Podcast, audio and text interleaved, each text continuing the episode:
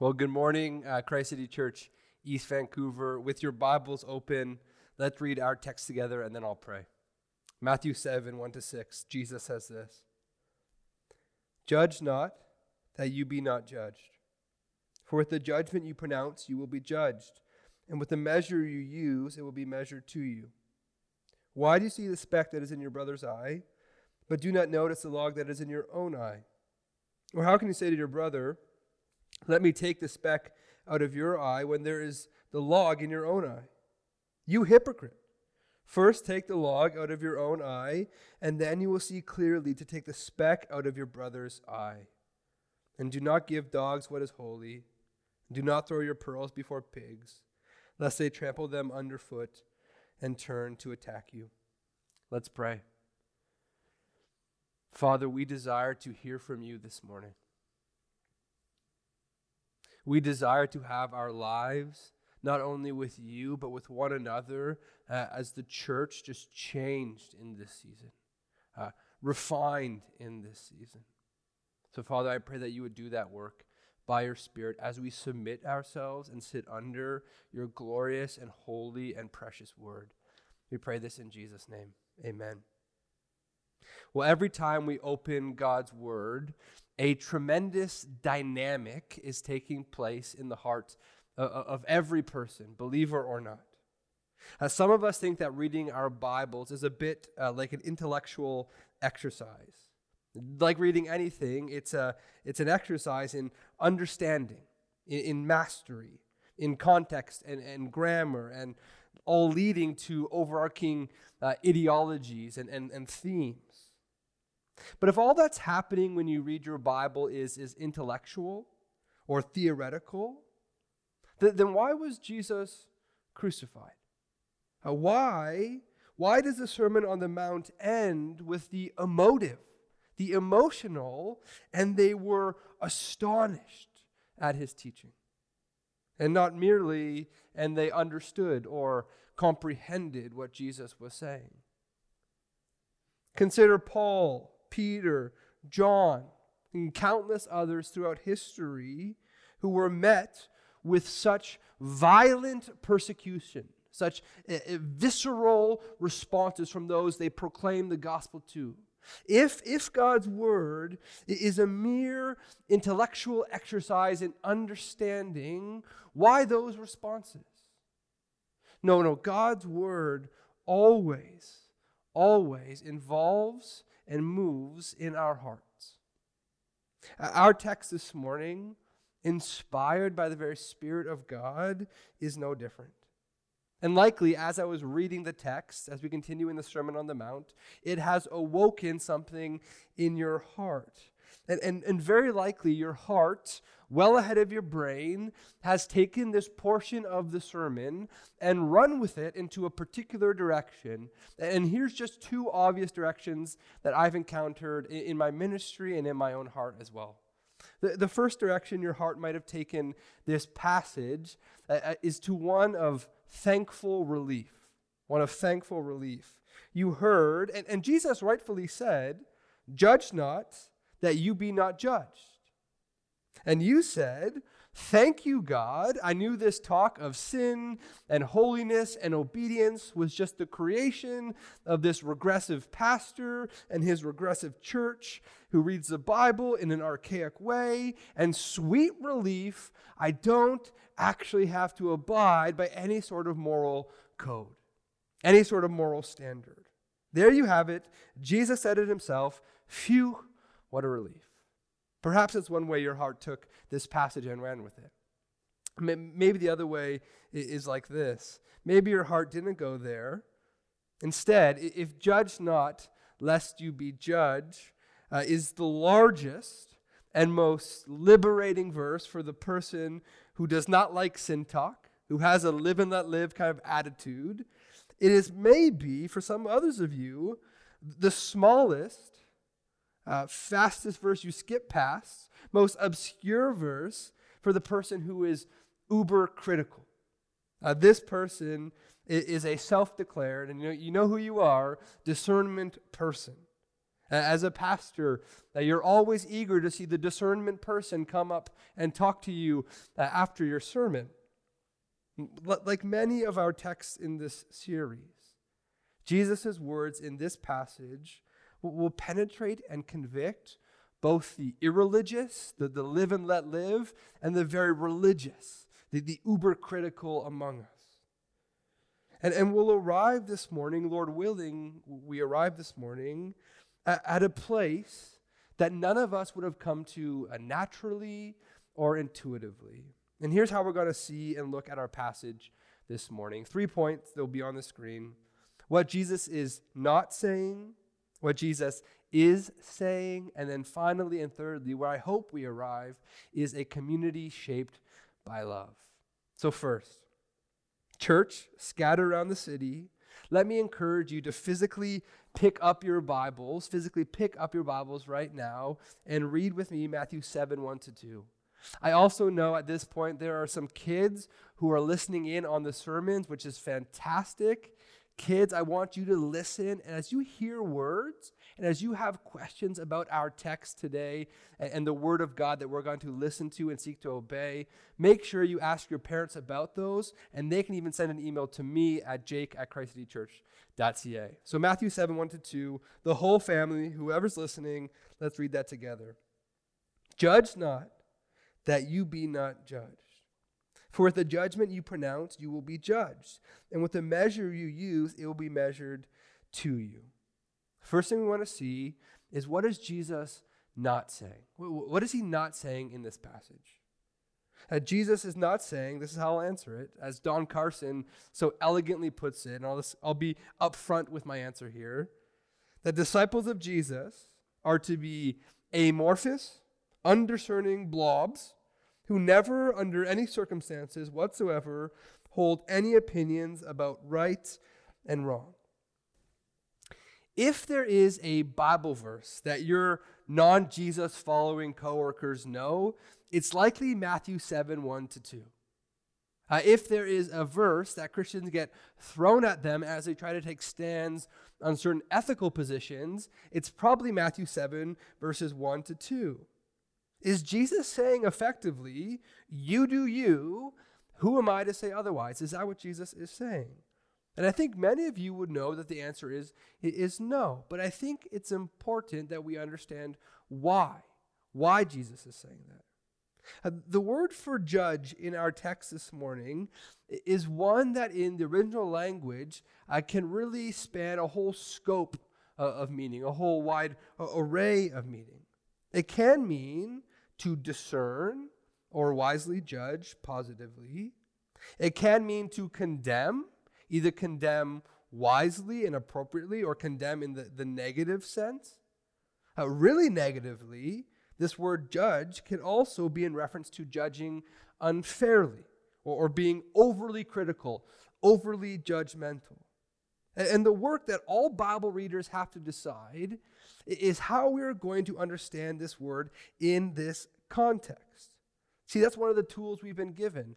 How do we understand this passage as it exists, not only in its immediate context, the Sermon on the Mount, but also in Matthew's Gospel, and even beyond that, in, in the entire Bible? So let's look there.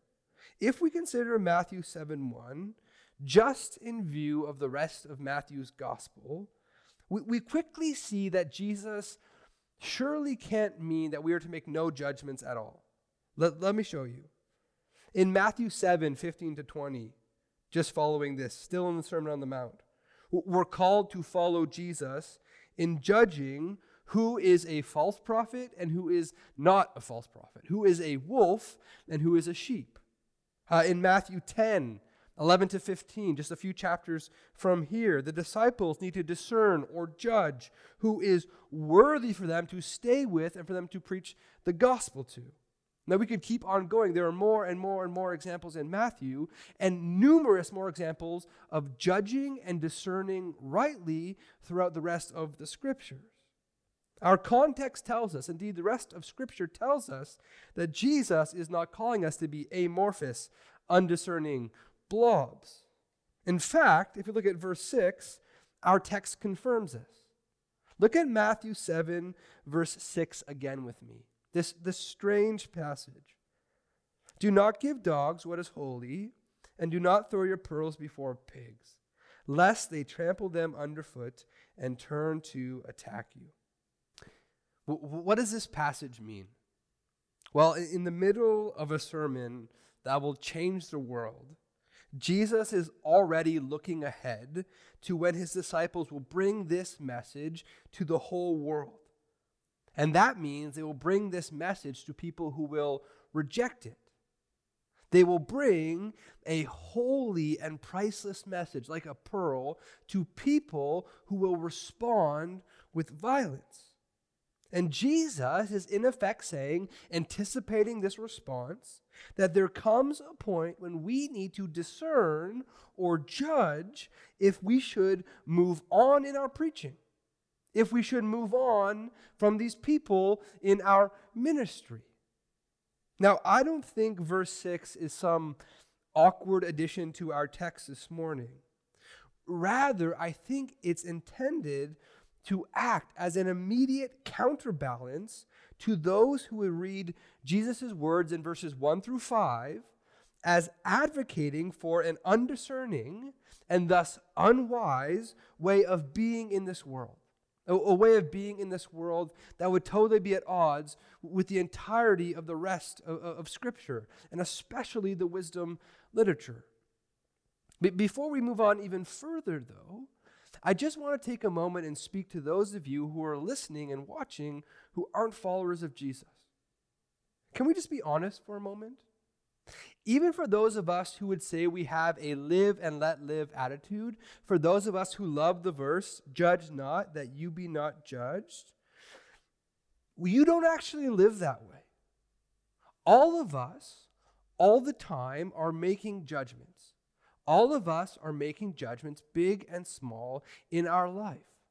Ironically, we, we make judgments all the time when we judge someone to be judgmental or to be not welcoming or accepting as, as we are. We're all living within this overall framework of, of judgments. And so let's not pretend that we're above that or, or, or beyond that. We're all confined to that world. In fact, it's inescapable. No, Jesus does not command us to throw out the entire business of judging altogether. And if that's true, if that's what Jesus is not saying, then our logical question next is what is Jesus saying in our passage today? Bible's open. Let's read Matthew 7 1 to 2 again. Judge not, that you be not judged. For with the judgment you pronounce, you will be judged, and with the measure you use, it will be measured to you. In, in our immediate context, Jesus is still concerned with unpacking for us the greater righteousness of the Sermon on the Mount, the greater righteousness indeed that every Jesus follower is to live into, is to embody. And we just finished a section on that greater righteousness in relation to our Heavenly Father. And now Jesus turns and once again asks us to consider this greater righteousness in relation one to another, in relation one to another as the church, as the body of Christ. And, and having just seen and, and just clearly shown that Jesus is not commanding us to be undiscerning or unwise, ignorant of good and evil, we must then conclude that as he uses this word judge, he is prohibiting among his people, he's prohibiting among us, his church, his body, the kind of judging that is unfair, harsh, and overly critical. Jesus prohibits judgmentalism in its truest sense. That's what he's talking about in our text today. Let me show you how one scholar has translated this passage, and perhaps it will make things uh, more clear for you. Uh, Jonathan Pennington, a scholar we've referenced numerous times in this series, translates Matthew 7 1 to 2 like this Do not judge unfairly, lest you be judged the same way. For by the kind of judgment with which you judge others, you will be judged. And with whatever measure you measure to others, it will also be measured to you. Notice that first line do not judge unfairly. That's what Jesus is talking about today. He's talking about those of us who are judgmental. He's talking about those of us who have what we have called a critical spirit. And he's talking to all who do those things, who are those people within the context, within the confines of the community of God's kingdom people. God's kingdom people. Now, I would like to think, I would like to think that this word and this text and this passage is for a different church, a different group of people. But we know, we know that that is not true. The church of Jesus, what is supposed to be the most loving place, the most loving people on all the earth, is often found to be the most critical place, the most unfairly judging place. If the sin of the world is a failure to pronounce right from wrong, the sin of the church is to think ourselves above being wrong. It's to confuse ourselves, the people of God, with God Himself. The illustration that Jesus gives in our text is one that might be familiar to many of us, but I invite you now to consider Matthew 7 3 to 5 afresh. To put yourself in the shoes of that brother, that sister who has the log in their eye. And Jesus says in Matthew 7 3 to 5. Why do you see the speck that is in your brother's eye, but do not notice the log that is in your own eye? Or how can you say to your brother, Let me take that speck out of your eye, when there is a log in your own eye? You hypocrite. That's a word we're familiar with. First, take the log out of your own eye, and then you will see clearly to take the speck out of your brother's eye. You and I, even in Christ, even as followers of Jesus, have a tremendous capacity, a tremendous capacity for self deception, for thinking ourselves to be above and beyond and past and better than and more enlightened, more holy than our brother and sister. That self deception is what Jesus here calls hypocrisy. Hypocrisy. And it's articulated really clearly by Paul in Romans uh, 2, verse 1. He says this Therefore, you have no excuse, O man, every one of you who judges. For in passing judgment on another, you condemn yourself. Because you, why do you condemn yourself? Why do you stand condemned? For, because you, the judge, practice the very same things. If you want further reading today, uh, you can, you can head to 2 Samuel 12 and there find the story of David and Bathsheba. David, who at this point in the story has committed murder and adultery, he loses it on the prophet Nathan when he's told this, this fictional parable about a, a rich man who steals a sheep from a poor man. And this is the definition of hypocrisy. We do this, log in our eye, David, big fat log in his eye, and yet there's a speck in this fictional person's eye, and he loses it. The, the question we have to go to now is where do we go from here? Uh, maybe, like me, you felt that this is perhaps a bit hopeless, that our hearts are so inclined to being critical, so inclined to judging others, that, that surely there's no way out of this. Surely there's no way beyond this. If Jesus is not suggesting that we act as amorphous, undiscerning blobs, and he's also prohibiting us from sitting in God's seat and pronouncing condemnation as if we sit on a throne, how should we relate to one another? How do we live in this tension? How can we navigate this time wisely? To answer this question, here's what I want us to see in closing. Above all else, the church is called to be a community shaped by love. Shaped by love. The, the opposite of critical, judgmental posturing, the, the, the kind that Jesus prohibits in our text today, is humble, self aware, and self giving love. And to do that, to, be these people, we must see that we are first a community of love received, or, or maybe better put, a community where love has invaded.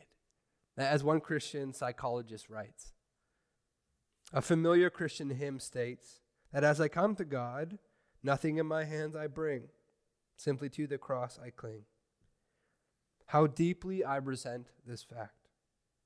How desperately I want to be able to contribute something to the deal my faith, my effort, my love, my belief. But the bottom line is that perfect love meets me where I am and asks only that I open my heart and receive the love for which I long.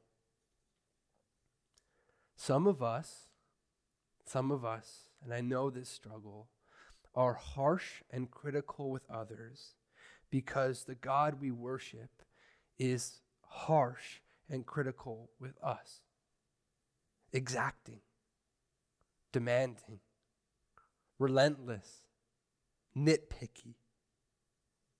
But that is not how God our Father has truly revealed himself to us. Instead, God's perfect love, a love that has always existed within the three persons of the Trinity, overflows like a fountain, overflows in the sending forth of Jesus. And if the Father sends the Son for our salvation, the Apostle Paul makes this argument He who did not spare his own Son, but gave him up for us all, how will he not also with him graciously give us all things? In love, we have received free of charge graciously, mercifully, we have received all things in Jesus. Wicked, desperate, broken, hurt people like you and me have received everything. And maybe you are harsh and critical this morning because you have forgotten that. You've forgotten what Paul calls the gospel of grace, the gospel of unmerited earning, the gospel of God's lavish love. The dynamic at work in any healthy Christian community, any healthy church, is firstly a deep and constant reminder that God has acted towards us in love. That God our Father has not written us off, but He's loved us. And from this place and from here, the community of loved received moves to being a community of love expressed or love shared. Now, the church in Corinth was a judgmental and critical church with all sorts of hierarchies uh, built into their thinking. And what they were missing, what they needed, was to have their entire community shaped by the greatest gift the Father gives us his love in the person of Jesus. In a passage typically misquoted at weddings about marriage, Paul exhorts the church in Corinth to love like this Love is patient and kind. Love does not envy or boast. It is not arrogant or rude. It does not insist on its own way. It is not irritable or resentful. It does not rejoice at wrongdoing, but rejoices with the truth. Love bears all things, believes all things, hopes all things, endures all things.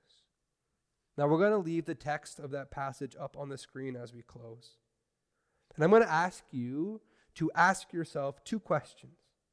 Two questions, then I'll leave some time for quiet reflection. And then I'll pray at the end. Here are the two questions I want to leave you with this morning. First is this How have I judged my brothers and sisters unfairly or critically in this season? Have I been a voice of love in the church or a voice of criticism? A, a voice of harsh judgmentalism? Applying to them a standard which I do not uphold myself?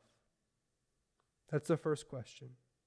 The second one is this really simply, how can I move towards my brothers and sisters in love in this season? How can I move towards my brothers and sisters in love in this season? Let's spend some time in quiet reflection and then I'll pray.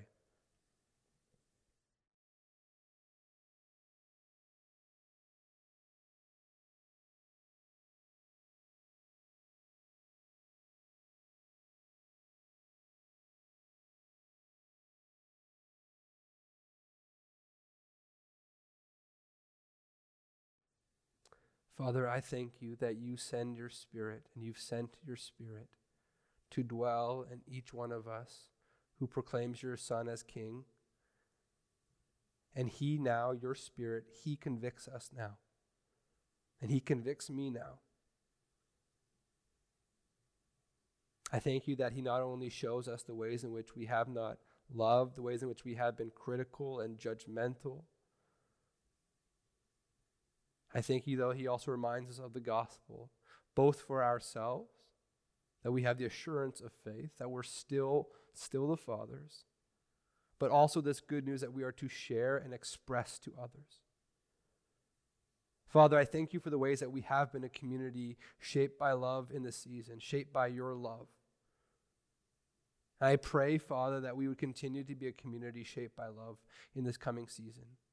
That what the Apostle Paul says of love that comes from above in 1 Corinthians 13 would be true of us. That that would be our love within ourselves as a body. And we pray this in, in the, the glorious, the precious, the holy, the priceless name of your Son, Jesus. Amen.